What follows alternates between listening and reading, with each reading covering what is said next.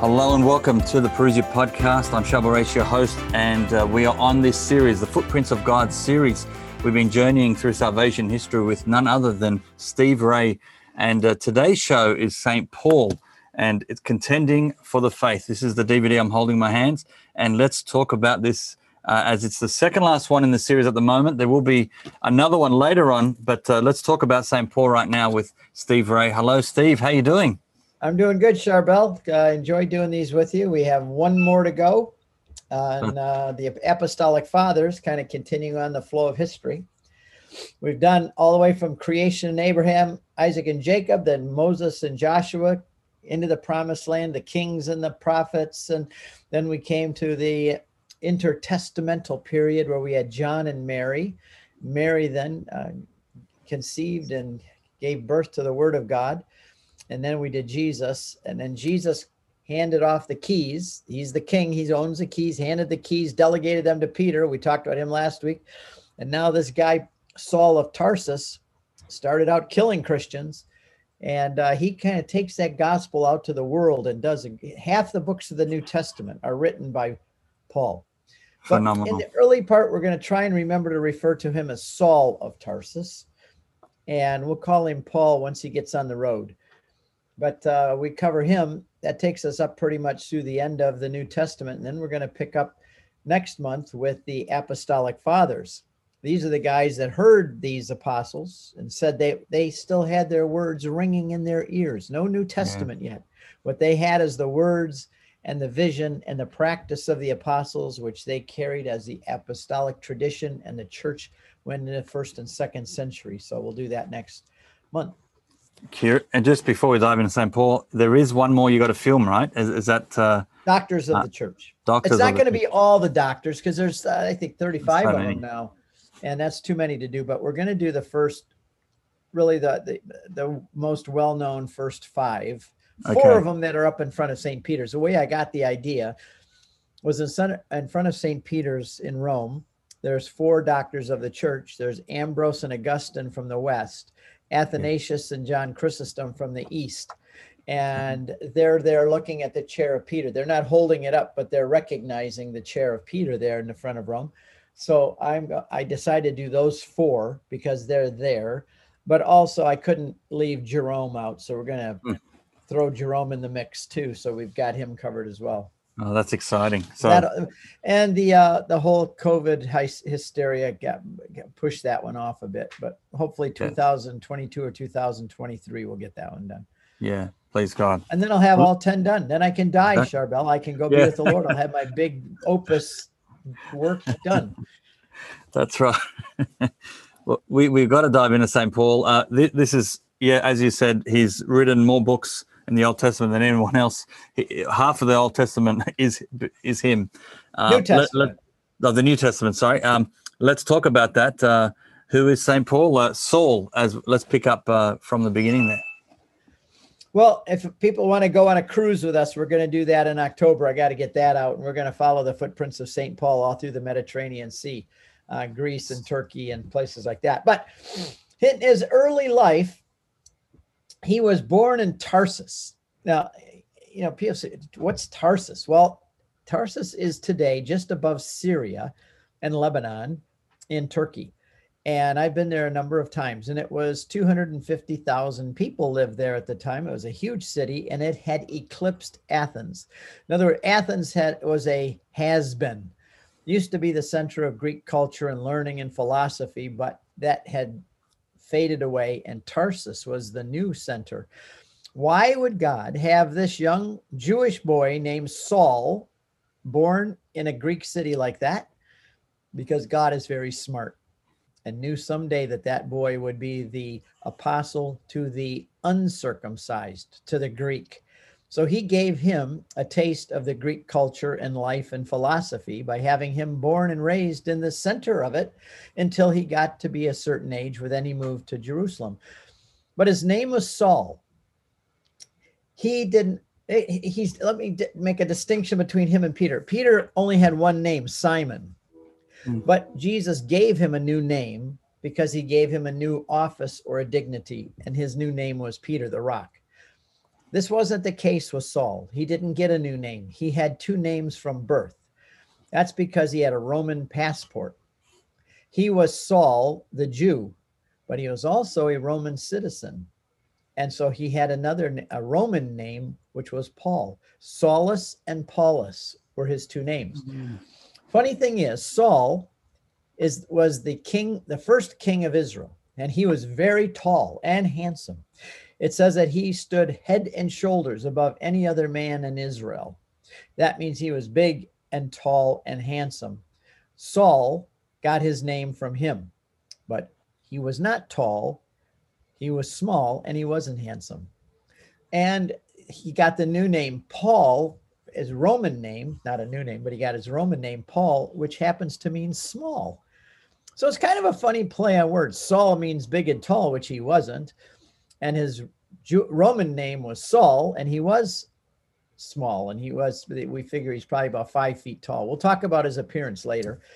So he had two names a Jewish name and a Roman name, and he had a Roman passport. Now, it was unusual for Jews to have Roman passports or to be a Roman citizen. They were considered, the Jews were considered an obnoxious, strange people. They mutilated themselves. The Romans couldn't understand why they would circumcise, they considered that a mutilation. And when they wanted to humiliate a Jew, they would make him show himself. But they, they, they, the Jews were not popular with the Romans. They were this little backwater country. They considered it to be the armpit of the empire. And nobody wanted to go be the governor of that area because they were stubborn people. They had this book and they said this book was from God, and they said there's only one God. Can you believe it? We all know there's Apollos and Arist and Jupiter and all the other gods, but these crazy people say there's only one God, and He gave them a book, and they think that by that book they don't have to do anything that us Romans tell them they have to do. So we have to make concessions. But anyway, that's just a funny little thing about the culture. But Saul of Tarsus lived in both worlds. He lived as a Jew a Pharisee of Pharisees, a Hebrew, circumcised on the eighth day, and as to the Jewish law, blameless, he says. But at the same time, he's living in a Greek culture, learning Greek in the way of the pagans, but they would have been separated from them, but they would have been there learning that culture.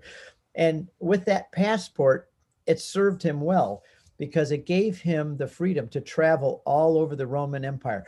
The Romans had built 250,000 miles of main roads all over the empire and a million smaller roads. And I walked on many of those roads because they were so well built that in some places you can still walk on them. I walked on them in Tarsus, in Philippi, in Rome, all kinds of these Romans. They built these arteries that went all the way across. But uh, he traveled over 6,000 miles on those roads, Paul did. But Saul of Tarsus lived in both worlds and had a Roman passport. And I'll just say, lastly, they served him well that passport because he could travel well, like I can travel around the world with my American passport. And one time, the Roman centurion threw this Jewish guy down with his beard and all. He was obviously Jewish. Threw him to the ground and was going to whip him. And Paul looks up at him. Saul of Tar, yeah, he was Paul then. Looks up and he says, "Is it legal for you to whip a Roman citizen?" Who has not been tried? And the soldier turns white and he goes, You're a Roman citizen? Paul said, Yes. The Roman centurion said, I purchased my citizenship with a large sum of money. And Paul looks up and he says, I was born a Roman citizen.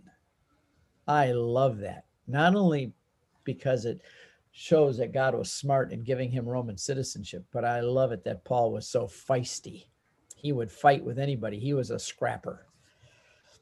Yeah, and he knew, and he knew obviously the law, and he knew um, the culture, which he is which is just brilliant. God picking this man to do the work he was about to do, um, and he um, would have spoken five languages.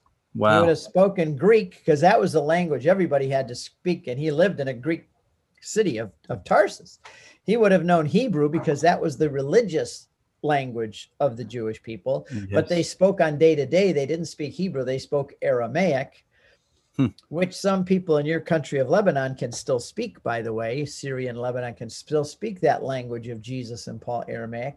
And he would have also known Latin because he was a Roman And I think he would have known another language, which I made up. It's called Tarsian, because we know that those little uh, provinces had their own dialects. Mm. And so Uh-huh. this area of Tarsus would have had its own dialect. So he would have spoken at least five languages. Very educated man.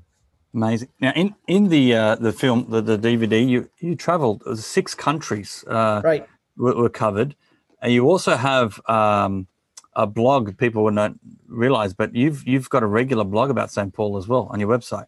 I put up things uh, every day on my blog, not always on St. Paul, but there's a lot of things on St. Paul. Just type in Yes. Paul in the search engine, like Malta, you'll see where uh, where I went and discovered the place where he was shipwrecked on the island of Malta. I've got de- uh, videos that I made, YouTube videos about the last days of his life, where he was in prison, where he was buried in the catacombs, where he was, and I, I go to all those places and show them to you. So yeah, go on my blog at catholicconvert.com and do a search for Paul or these kind of things. And uh, there's a lot up there on, on him and also in my documents. Brilliant.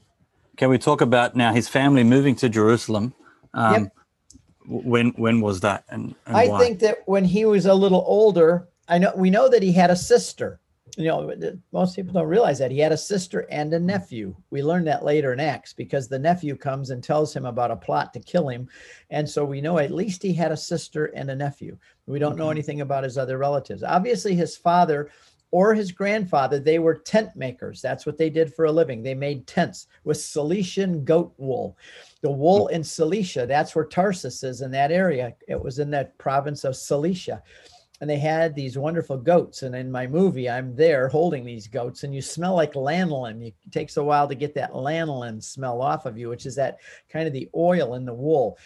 And when you make a tent out of it, you can see through the tent, but rain can't come in. So it's really kind hmm. of a cool tent. So his father and his probably his grandfather, they were tent makers and they passed the trade on to Paul, who was then a tent maker.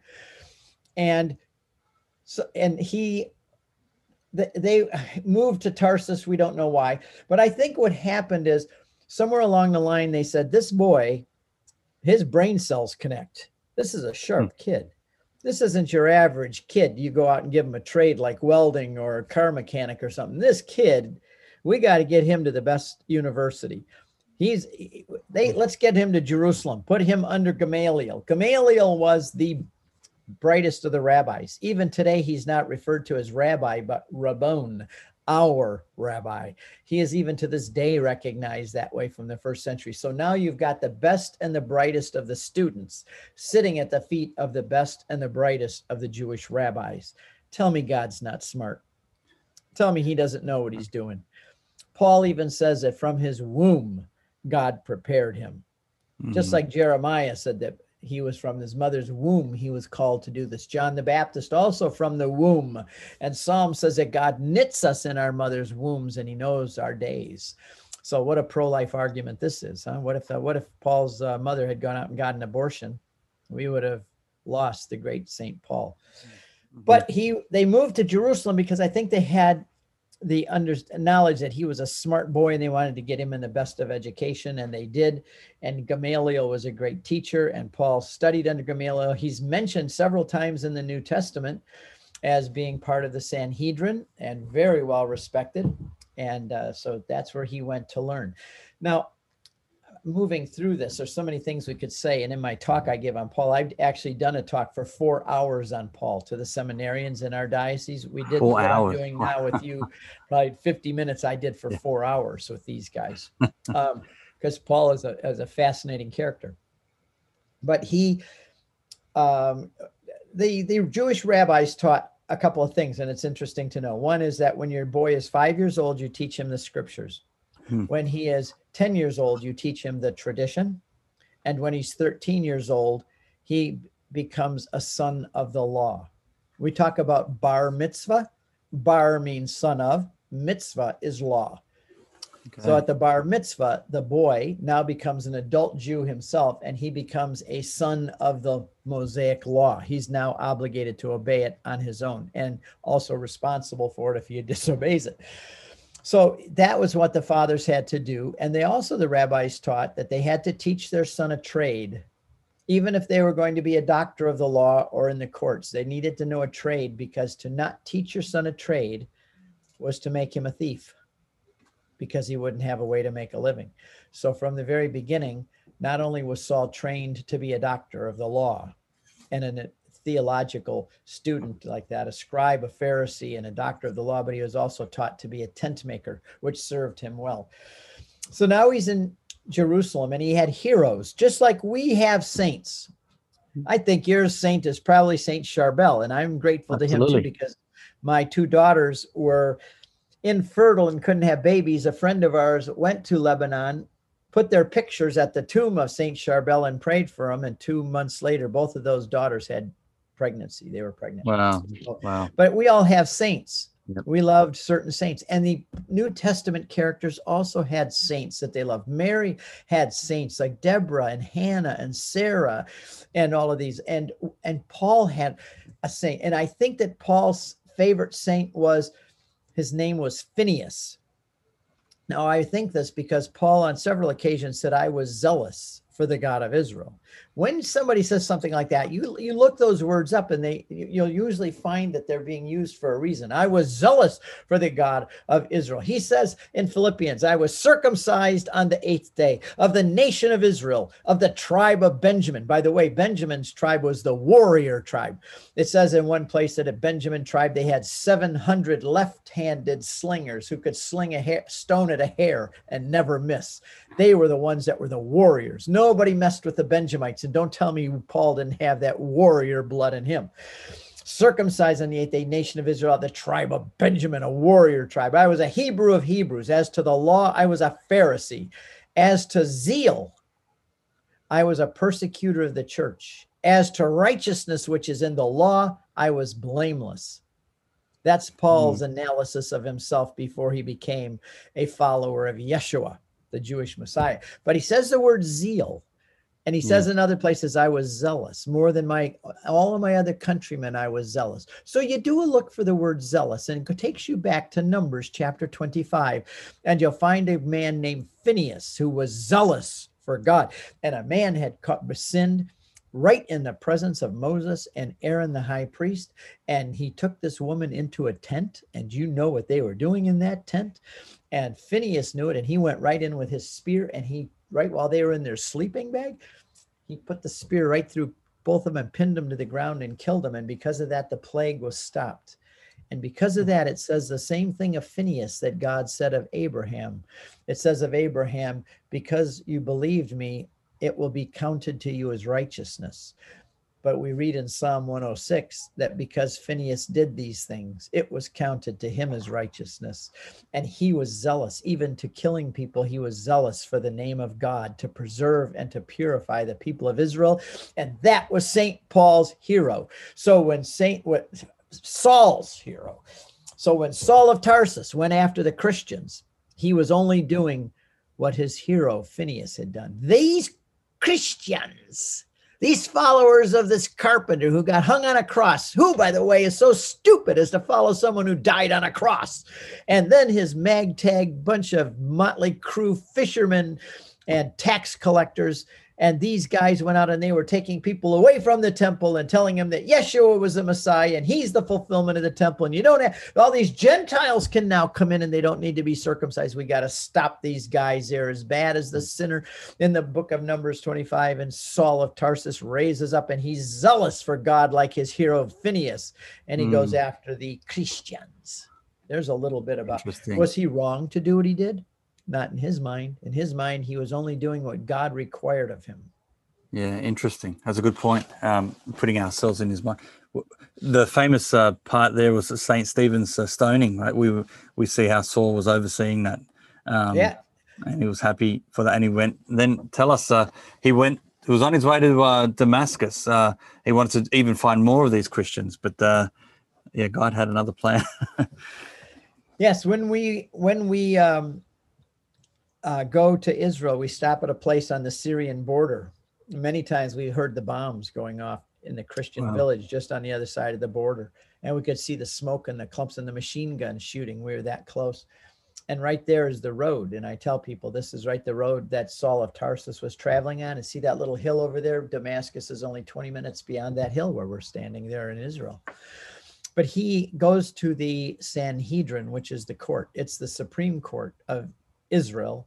And it was not just had jurisdiction over the Jews within the 8,000 square miles of Israel, it had jurisdiction over Jews everywhere they were in the world.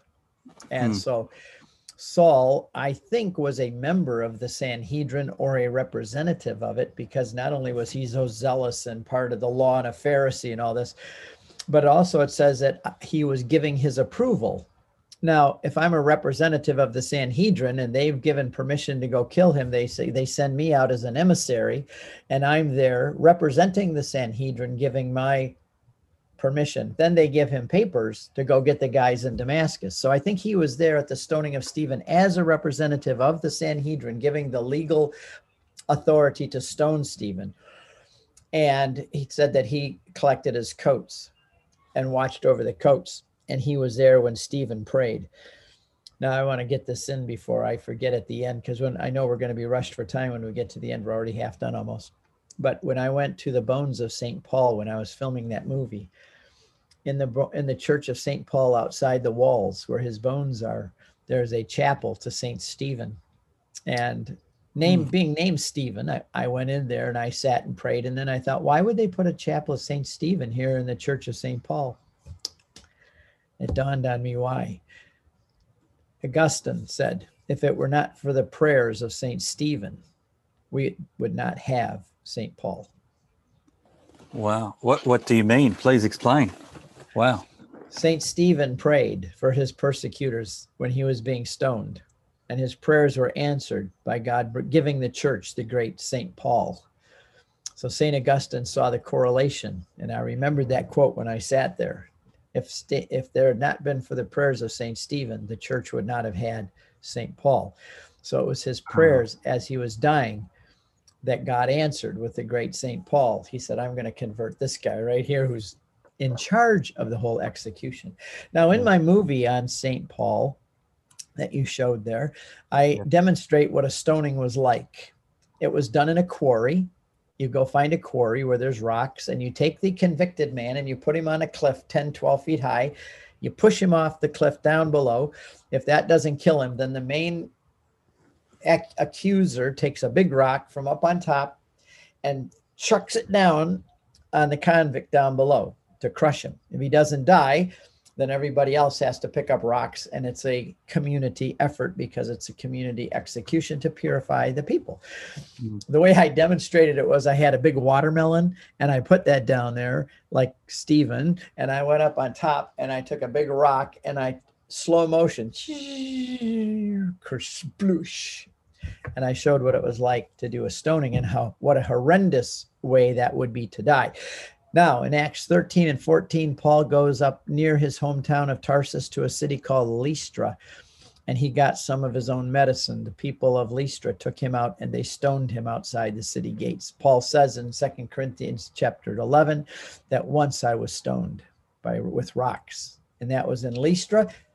Little teenage Timothy watched it happen and when Paul came back through there, Timothy was so impressed with him, he became a disciple of Paul and followed him from there. See how all these little mm-hmm. stories interweave together? Yeah. The, Absolutely. the Bible, the story of the Bible is fascinating. Well, anyway, so now Saul has, they've stoned Stephen and he's riding his horse up to Damascus. Now, the, there's always the contention whether he rode a horse or not. Nobody knows. All the great artists show Saul on a horse.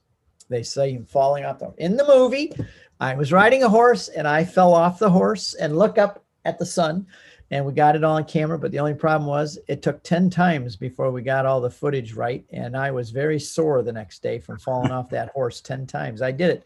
I was raised with horses, so I know how to do that.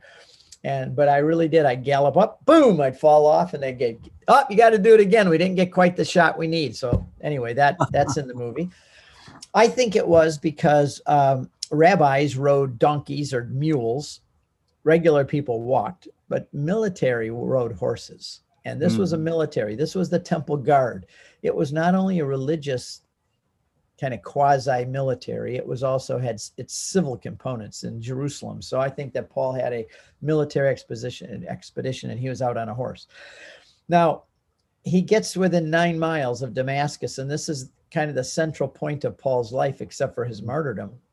And he is now nine miles out. And I've stood in that place a number of times. I gave you some pictures of those, I sent them over to you. And he was um, nine miles out. And when I went there with Janet, when we were preparing to film this, I stood in the dusty road there. There's a chapel called the Chapel of St. Paul's Vision. And from there, you can look through the trees and off to the side a little bit and look down, and you can see Damascus nine miles in the distance, kind of in the valley. And it's very hot at the time. And it's hot up there anyway. Competes with Jericho as the oldest city in the world. They argue about that. Which one's the oldest, Damascus or Jericho? this was, um, you know, this was 20,000 years of civilization. So old cities. Wow. And it's a beautiful city. Uh, it's it's probably still is. I haven't been there since the wars, but um, I can imagine it's still a beautiful city. And I stood there, Charbel, and I wept. I really wept because I thought for a bit, and my good wife just stood there with me. But I thought about what happened at that point 2000 years ago right where i was standing in sandals dusty shoe feet myself like paul had saul had and i thought about what god did at that point in calling that man to serve him and what an absolutely profound impact it had not just on the church we think of st paul as church history not even mm. close we think st paul it's world history there's nobody besides jesus who has affected the Western world more than he has. Yes. Nobody has had more books written about him other than Jesus. Half the books of the New Testament. He changed the world. He went out and preached and taught. He brought the gospel to the world. Would it had done so without him? I don't know. God had a plan, but he's the guy that made it happen. He's the guy that suffered and eventually died to get the gospel to us. So I stood there and I wept. And then my wife for the movie we were making, my wife walked over and stomped on my foot like that. Now, the point she was making Jesus says, Saul, Saul, and he says it twice. It's a warning, but it's also affectionate. Like my daughter, I'd say, Emily, Emily. But also, she's crossing the road and a car's coming, Emily, Emily. When you mm. say hmm. things twice, there's a lot of meaning to it. Saul, Saul, why do you persecute my church? Not what he said. He said something very strange. Why do you persecute me? How could Saul persecute him? He's in heaven. What's he going to do? Take a rock and try and stone Jesus? How's he going to? Rock's just going to come back and bounce off his head. How can he persecute Jesus? But we learn when my wife stomped on my foot, I yelled, ouch. And I said, notice that's my foot that hurts, but my head yelled, ouch. Jesus is the head of the body. We are the mystical body of Christ, you and I. Some of us are mouths, big mouths, always talking. Some mm. of us hmm. are ears and eyes and hands and feet. We all have our part in the body. We all have our function. No part of the body can say, I'm more important than you. If we get a chicken bone stuck in our throat, it's only our throat that hurts, but our whole body is affected by it. Hmm. And so the body is all made up of parts, individual parts, and we are all a part of that body. When Saul persecuted the church, Jesus, the head, yelled, Ouch. In the book of Ephesians, it's all about the body of Christ. The twin epistle is Colossians. They're twin epistles written at the same time. Paul even says, when you get done reading, switch them and read the other one. Okay. And so the Colossians is all about the headship of Christ. So you've got the two together. Colossians is all about Jesus being the head. Ephesians is all about Jesus being the body. You put the two together and you get the whole Christ and in that is this is the foundation of all of Saul's the apostle Paul's future doctrine. His whole theology comes from the question, why do you persecute me?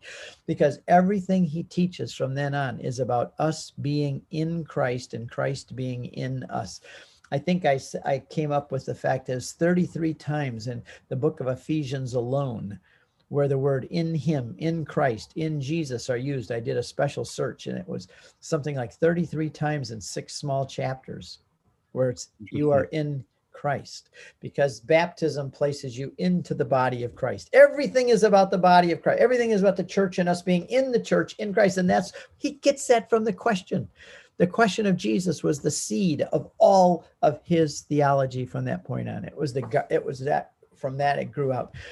So now he is persecuting the church, but not any longer. And because he, oh, that, I don't want to forget that he comes into into uh, Damascus, and there's a road there yes. called Straight Street, and it's still there today. You could still go to Straight Street today, and there's a church, a house there. It's called the Church of Ananias. It's where Ananias lived, and of course, I went there and talked from in my movie from the house of Ananias on Straight Street. He was to go talk to Ananias. He was blinded. He had scales. I'm spending time here because this is the conversion, very important. Yes. Scales on his eyes, and he can't see, and he has to now be led by hand. There's some great artwork of him being led into Damascus. He thought he was going to come in there conquering riding in on a mm. horse, and instead, he's little boy's leading him in, and he can't even see. And he gets there, and Ananias is terrified of him because Ananias is probably one of the guys that left Jerusalem during the persecution to escape. And now he's safely up 150 miles away in Damascus, thinks he's okay. And now all of a sudden, this Saul guy comes there. Mm-hmm. And Jesus knocks on his door, and Ananias said, Yes. And Jesus said, I want you to go lay hands on a man. He said, What's his name? Saul of Tarsus. I want you to go lay hands on him. And Ananias says, He's coming here to lay hands on me. You want me to go lay hands on him? Well, he goes to pray for him. And he says, Saul, Saul, why do you tarry? Arise and accept Jesus as your personal Lord and Savior and ask him to come into your heart. It's not what he said. No, no. That's what I would have said as a Baptist. Yes. But he said, Arise and be baptized, washing away your sins. How do you get your sins washed away? By baptism. Mm. Well, then he does that. And then he says, I you need to know how much you're going to suffer for Christ. Well, let's say, for example, Charbel, that you're going out looking for a new job. I know you love working at Parousia. You're doing a good job of it too, by the way. But say you go out and look for another job. And you you go see the human resource manager, and they said, okay, well, I want you to know that if you come work for this company, you're really going to suffer. Let me tell you how much you're going to suffer working for this company you're going to say, Are you crazy? I'm not working for a company that promises I'm going to suffer. I'm out of here. I'm gone. But Saul of Tarsus heard those words and he took the job, even mm. knowing how much he was going to suffer for Jesus Christ, who he would have called Yeshua, the Mashiach, the Messiah.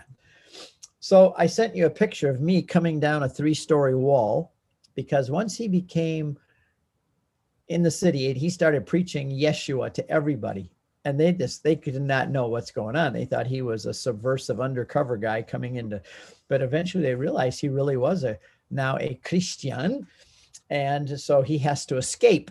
And the only way they could escape because they had guards watching the city gates is they had to at night lower him down on a, over the city wall in a basket well, I bought a big basket and I bought a big rope and I hired five guys and they lowered me down off of the three story wall hmm. onto the main street where cars and trucks are going. And I'm thinking, and the problem I is that. I do, I, I just, I, the, the, basket started to spin and I don't do good with spinny stuff. You know, I, I can go up and down like on a roller coaster, but the spinny stuff I don't like. It gets me sick. So that basket started spinning. The rope was twisted. And anyway, I came down the, the wall in a basket in Damascus. I had to do it. My movies are all very real, and I do real very things. hands on.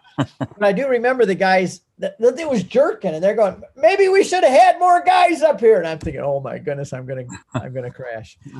but I, he, he escaped. Now we don't know much about what he does after that.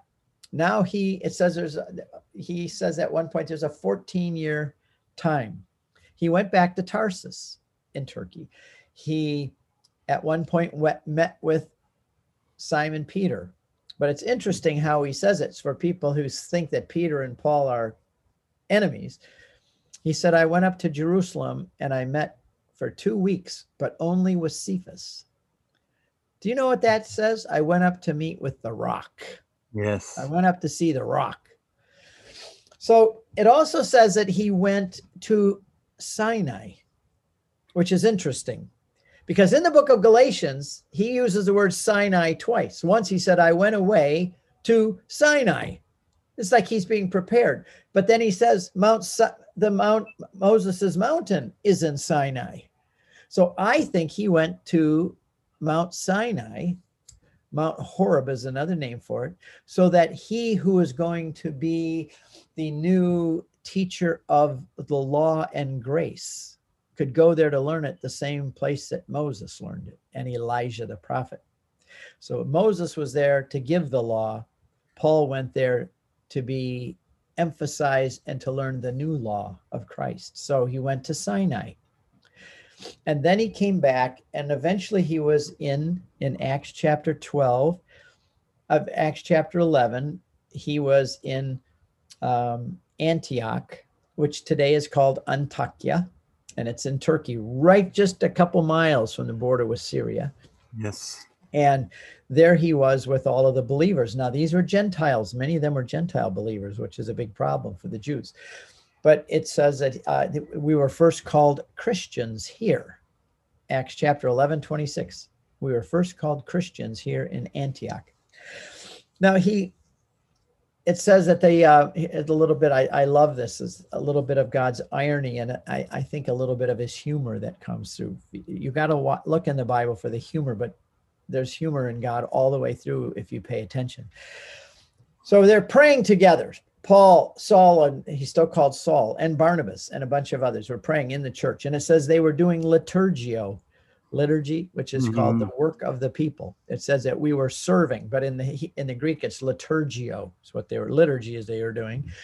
And the Holy Spirit said, "Set apart for me Saul and Barnabas to the work that I will send them." And they sent them out. Now, the funny thing is, the word Pharisee means separate, separated out. Yes. So Saul had been a arrogant, self-righteous Pharisee set apart from everybody else. And the Holy Spirit kind of winks and says, Set apart Saul for me now for the work that I've called him to do. In other words, now he's going to be a real Pharisee. you, you know that he said that with a twinkle in his eye. There's no way you couldn't.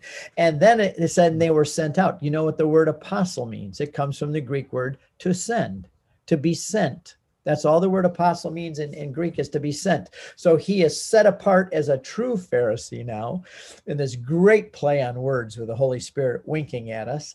And then he is sent out to be an apostle, all in that one little verses in Acts chapter 13. He goes out and he begins his first missionary journey with Barnabas. And now begins the missionary life of St. Paul and his letters. So we've we've really come a long way. I know we're all time is short. We've really come a long way, but I wanted to a lot of people know his epistles and they know how he died. But I wanted to talk about Paul what people don't know. What was his childhood like? Yes, please. Aspects of the conversion and this, which I think is probably new for a lot of people. What did Paul look like? Yes. What What did he look like? Uh, I when I'm in Corinth, and I'll be in Corinth with people in October. If you want to go with us, it's on my website right now, right up on my blog. Anyway, I always say when we're in Corinth, if Paul had come walking by, would you have recognized him? Now, first of all, after he was called, remember we just said in Acts 13 there where he was called now, from that point on in the Bible, he is referred to as Paul. All the way up until that point, the book of Acts refers to him as Saul because he's still in his Jewish world. Mm. But once he goes out on his missionary journeys, he's now called, Peter's called to the circumcised, to the Jews. Paul is called to the Gentiles, to the uncircumcised Greeks. And from that point on, he uses his Roman name. Hmm. Interesting. They don't refer to him as Saul anymore unless they refer to his conversion. But now, from now on, he is Paul. The Roman name, Roman citizenship, Roman passport. He's on his way out to convert the Gentiles in the Roman world. If what did he look like? There's a document from the second century called uh, the um, the Acts of Thecla, and Thecla was one of Paul's converts who became like a nun and she wouldn't get married. She wanted to live a, seclu- a, celibate life for Jesus. And in there's a description. It says that he was short, so I think about five feet tall. He was bald headed, very handsome in that way. He had a big nose, big Roman, uh, kind of a Jewish nose. It said that he had um, his his legs were bowed legs, kind of like his knees stuck out and it said that he had only one eyebrow. It was one of those long ones that started here and it went all the way across, called a unibrow. There's no break in the middle for the nose. There's just one big eyebrow all the way across. And that is what they said that he looked like. And that sometimes he had the voice of an angel and sometimes the voice of a man. Now, I can't think of Paul being angelic. I just think of him being kind of caustic and tough and rough. And uh, he says, You stupid Galatians, who's bewitched you? And of the circumcisers, the Jews that went around saying the Gentiles had to be circumcised, Paul's really mad at them. He said, Those guys, I wish that they would just slip with the knife and cut the whole thing off. This is the Paul I think of, you know, the go right after him, get in their face. I went, I confronted Peter to his face because he stood condemned. but the early believers said that he had a very angelic aspect about him too. Well, he's the mm-hmm. guy that wrote First Corinthians 13, right? The love mm-hmm. chapter. Love is patient, love is kind. You can just see Paul being like a gentlemanly old grandfather. But now we embark on many years of imprisonment, many years of suffering. And um, during these travels, he went on three missionary journeys very grueling, sometimes a, a, year or two long. He stayed in Ephesus for two years. He stayed in Corinth for eight uh, for 18 months. He lived there with them for a year and a half, and he lived in Ephesus for two years. And um, he he suffered a lot. Um, I like to say, how much did he suffer? Well, don't have that. I, sometimes I have it written here, but but it's in Second Corinthians chapter 11. He says, seven times I was whipped with the lash. Five Seven. times. I'm sorry. Five times. That's like Mel Gibson's movie, Jesus being lashed. Peter, yes. uh, Paul was lashed with a whip like that five separate occasions. So when the Galatians said to him, You're not really a servant of Jesus, Paul said, I bear in my body the brand marks of Christ, which means that in the Old Testament or even in the Roman Empire, if you were a servant, they would take your ear and they'd put a awl and they'd mark you, or they'd put a brand on your forehead. They'd make something like a cow or a sheep where you brand them and burn something into their skin so you know he belongs to my farm. But the slaves in the old times, they had brand marks on them too. And Paul says, You say I'm not a real servant of Jesus Christ. You just shut up he said, I don't want to hear from you again. He says, because I bear in my body the brand marks of Jesus Christ. And if you wanted to know how much Paul suffered for Jesus, all you had to do is say, Paul Saul, take off your shirt and he'd yeah. take his shirt off, open his robe, and you would see scar tissue on his stomach and his legs and his buttocks and his back where he'd been flogged with those so many times. And it rips the meat right off. It goes right, cuts in and hits the bone and rips. When Jesus was being whipped in Mel Gibson's movie, if you were within 20 feet of that, you were splattered with his blood and little pieces of his flesh.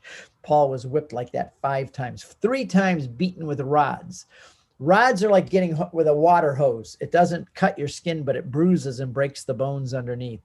Three times I was shipwrecked, once a night and a day in the deep. He was actually shipwrecked four times because he shipwrecked again in Acts after he wrote Second Corinthians in Malta. Okay. And he spent a night in the deep floating out in the Mediterranean Sea in the waves. Can you imagine? He said, I suffered in prison. He spent two years in prison in Caesarea Maritime, then two years in prison in Rome. He spent almost as much time in prison as he did out doing ministry. Hmm. So he had a rough lot of travels. And the part of his travels that we do know were probably about 6,000 miles. And it was tough. He, he walked. This guy was a walker. But when you traveled by ship, which he did, we know he did four shipwrecks he traveled a lot because the it was like the internet of the Roman Empire. It was like the freeway system, the roads, you know, the airport, everything was off the Mediterranean. That's how you moved because the ships could go across faster than you could walk all the way around from Israel up through uh, uh, Syria and over into Asia Minor and all over. It would just take forever to get there, but the ships would go. But they were not cruise ships like I'm going to be going on in October. These were cargo ships. They're the only kind. They uh, Egypt was the breadbasket of the Roman Empire, and they would ship these huge uh, vessels full of wheat and full of all of this product, this merchandise. And if mm. you wanted to ride on a ship, you had to purchase space on the deck. So you would be responsible for your own self. So you'd say like, okay, well, we're going to give you these 10 square feet, $100 for you and you'd have to go and you'd make a little tent. You'd have to bring your own food. If you had to go to the bathroom, you just kind of stick your butt over side of the ship and go. And you lived on the deck of the ship. Can you imagine when the storms came? Paul says in in uh, Acts chapter 27 is the main chapter there, maybe 26, 27, uh, that they went through a storm and they ended up on Malta for the winter. But he said for two weeks they ate nothing on the ship. They couldn't see the stars or the sun. It was dark and the ship was hot. Everybody is so sick they couldn't eat. And they had to throw, jettison is the word. They had to jettison, throw off all of the grain that they're bringing from, it was an Alexandrian ship from Egypt. And they had to throw all the grain off the ship to lighten it so that it, and so it was a rough way to travel. I'll tell mm-hmm. you one thing, Paul was a tough, tough man, which is why so many, he had a hard time keeping followers his followers. He say, so and so abandoned me. Well, of course, you never let the guy sleep.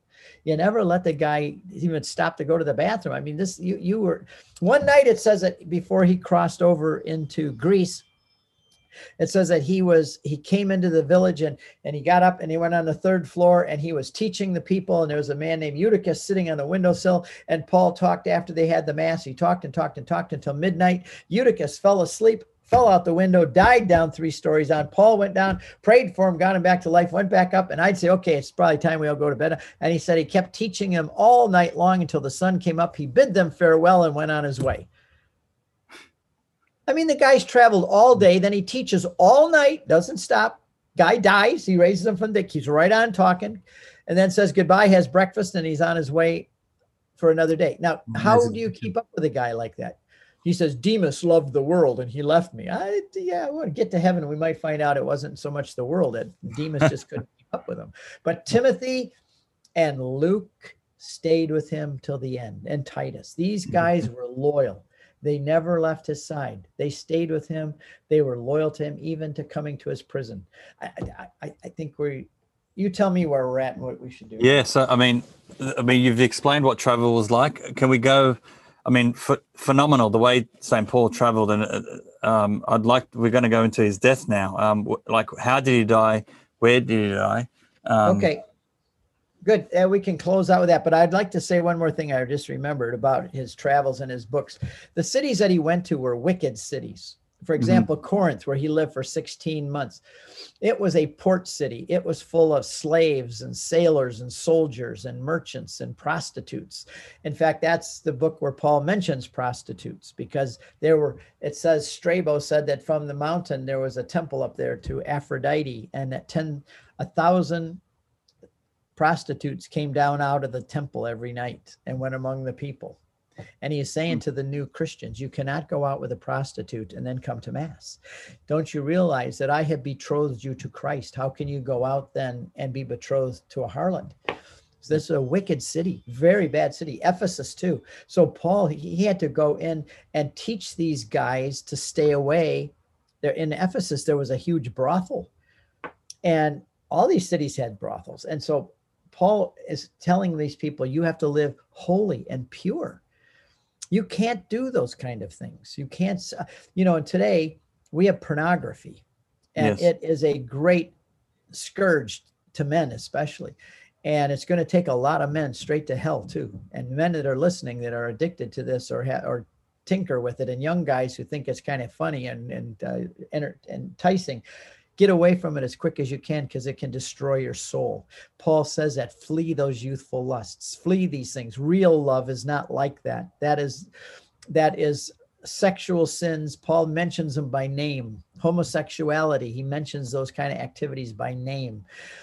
And um, these cities were full of that kind of corruption. And back then, you had to go to a brothel. Today, you just go into your own office, you click on your computer when no one's around, and you can entertain yourself with these lustful things. And if men do that, get away from it now. There's help because it'll take your soul to hell.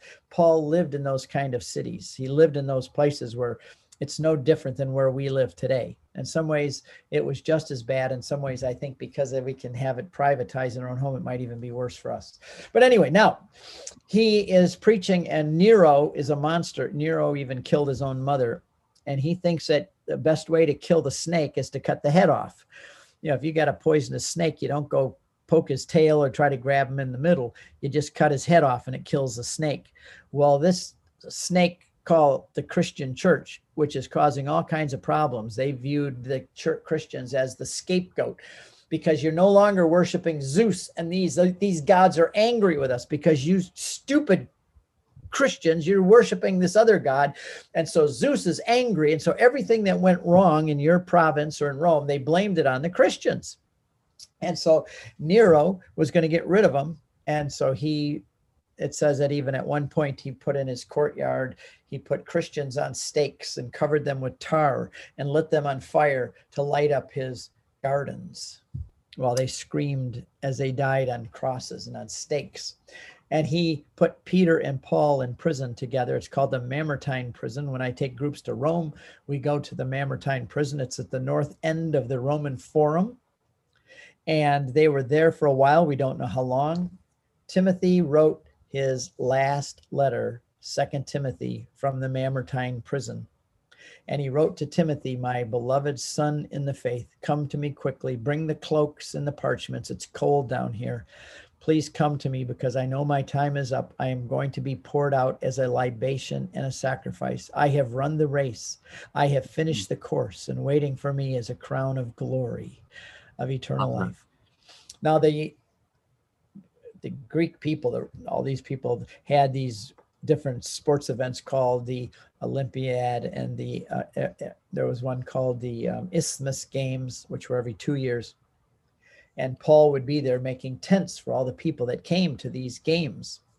And you would train for four years. You'd even shave all the hair off your body and you'd oil yourself down. And they ran completely naked so that there was no wind resistance, no hair even to be a wind resistance. So when they ran the race, there's nothing to stop them. That's why in Hebrews it says that you run the race, cast aside anything that would encumber you. That's the it's racing mm-hmm. images. That's the Olympics. You throw aside anything that would encumber you, anything that would slow you down, cause you to trip, any sin, and run the race. And awaiting for you is a crown of eternal life. What did the guys win in Paul's day? A stupid piece of celery or a bow branch off a pine tree. What a stupid reward. You race and you practice for four years to put a piece of vegetable around your head and it's going to rot and fall off in two days anyway. You do four years for that. Paul says, when I run the race, when we Christians run the race, we win a crown of eternal life, which is imperishable. Eternal life. Mm-hmm. So he writes to Timothy and says, That's happening to me now. I'm done. It was his last will and testament. And he writes this to his beloved son in the faith, Timothy. And it says they took him out of the prison on one misty morning. Early writing says that Paul and Timothy were killed on the same day. Peter was taken to the Vatican circus at the time. It wasn't part of Rome. It was across the Tiber River out in a swampy area. It was not part of Rome. The Vatican today is not in Rome. It's on the other side of the river from ancient Rome. And there, Peter was crucified upside down in Nero's circus. And they took Paul out the south end of the city because you had to die outside the city walls, outside the Via Ostia. And today, when I take my groups, and if you go on my website and look on my blog or on my YouTube channel and uh, talk about Tre Fontane, Tre, T R E Fontane, um, or Paul, the end of Paul's life. I have a video where I show you all these places, and there's still the stone, cobblestone that Paul walked on down that road. Now there's a church, but at that point in Paul's time, it was a place of execution. They would walk down those cobblestone that you can still see and touch today. And then there was a column, and they tied the column. And, I, know what happened is, I think Paul prayed the same way he heard Stephen pray that the Lord would forgive them. They know not what they do. And they took the sword and off with his head.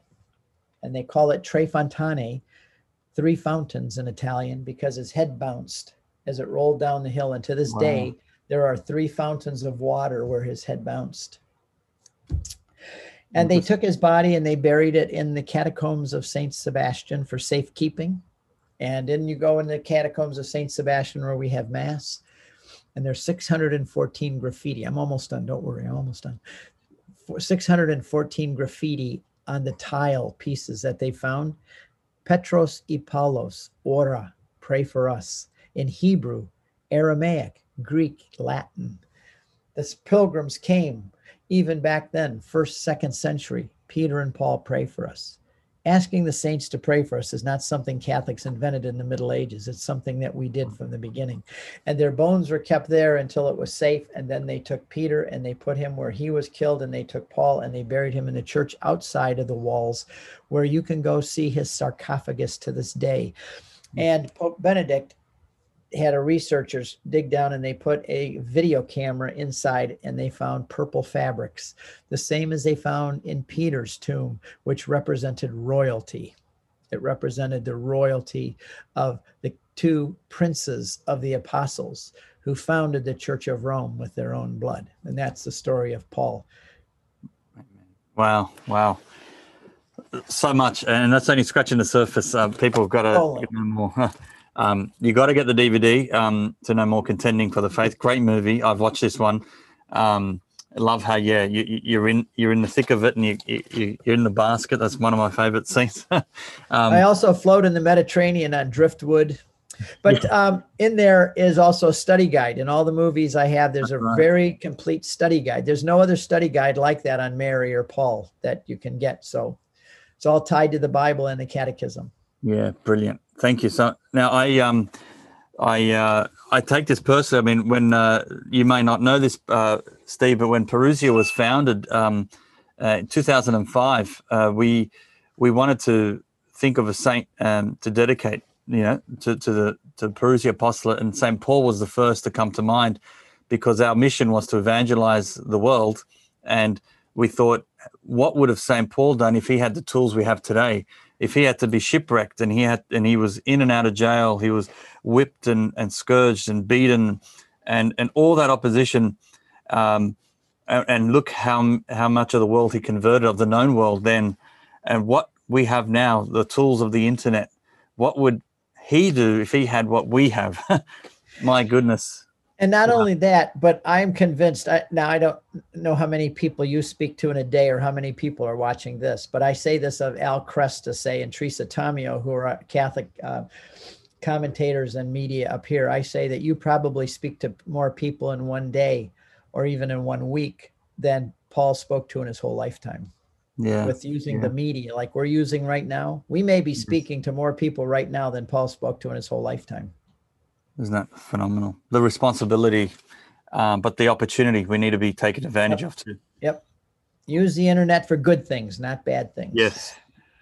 Amen. Well, th- thank you so much, Steve. That's uh, so exciting. I'm I'm charged up uh, hearing that, and um, uh, yeah, just want to turn to St. Paul every single day. You know, uh, ask for his uh, inspiration. I love St. Paul. Um, Yes. I have to say, if I have any New Testament hero, it'd be St. Paul. I, I love the guy. Wow, it literally changed the world. Um, let's uh, uh, as we close off um, again, uh, just finally your website again, uh, CatholicConvert.com. Catholic convert. I'm going to get a picture of what I think he looked like. Hold on just a second. Oh, fantastic! Ready for you. But No. this is what I think the real Jewish St. Paul looked like. Well, hold that up. Yeah. See, he's bald headed, got the big Jewish nose, the beard, his prayer cap. And he just looks that to me when I think of St. Paul. That's what I see right there. There it is. I'll send it to you. I'll send you an image of it. Please. Thank you. He's, he's a tough, rough man, but soldier for Christ.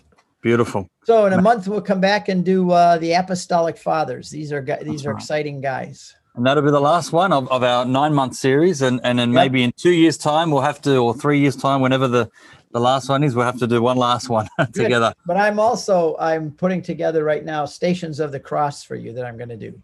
Yeah, can we, um, love to announce that here and now. Um, uh, Lenten pilgrimage, a journey through the Station of the Cross. We were so impressed with your uh, CD, which is the CD of the month for Augustine Institute. Institute. um, and and so your meditation of the stations are so impressive. You really feel like you're there uh, alongside Christ, and and so we've asked you to do them uh, on video, and so we're going to be releasing a video version of the stations, which we're super excited about.